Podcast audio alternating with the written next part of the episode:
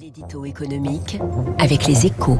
Bonjour François Vidal. Bonjour Fabrice. Depuis la rédaction des Échos, vous êtes le directeur délégué de la rédaction. Alors, euh, je le raconte, je le disais depuis 6h30, les marchés financiers ont évidemment le regard braqué sur Kiev, sur Moscou.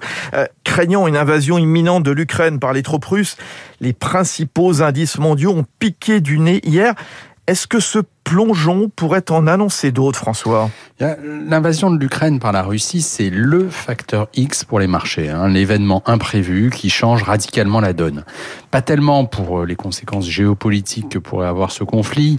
Euh, vu des salles de marché, Kiev ne pèse pas bien lourd. Non, si une guerre russo-ukrainienne fait peur, c'est pour ses possibles répercussions sur le marché de l'énergie. La Russie fournit non seulement 40% du gaz consommé en Europe, mais elle est aussi le deuxième exportateur euh, mondial de pétrole. Or, Washington a déjà annoncé la couleur. Hein. Si Moscou donne l'assaut, elle subira de lourdes sanctions économiques et commerciales. En clair, un embargo sur le pétrole russe pourrait être imposé.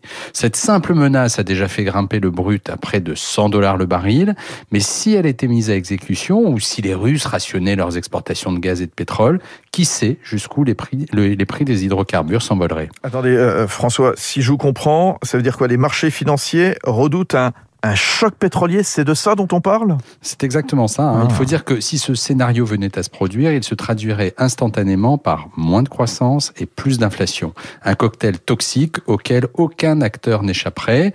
Pour les États, il serait synonyme de hausse des déficits et de leurs besoins de financement. Pour les entreprises, ce serait la promesse d'une baisse de leur activité et de leur marge. Quant aux ménages, ils y perdraient une partie de leur pouvoir d'achat.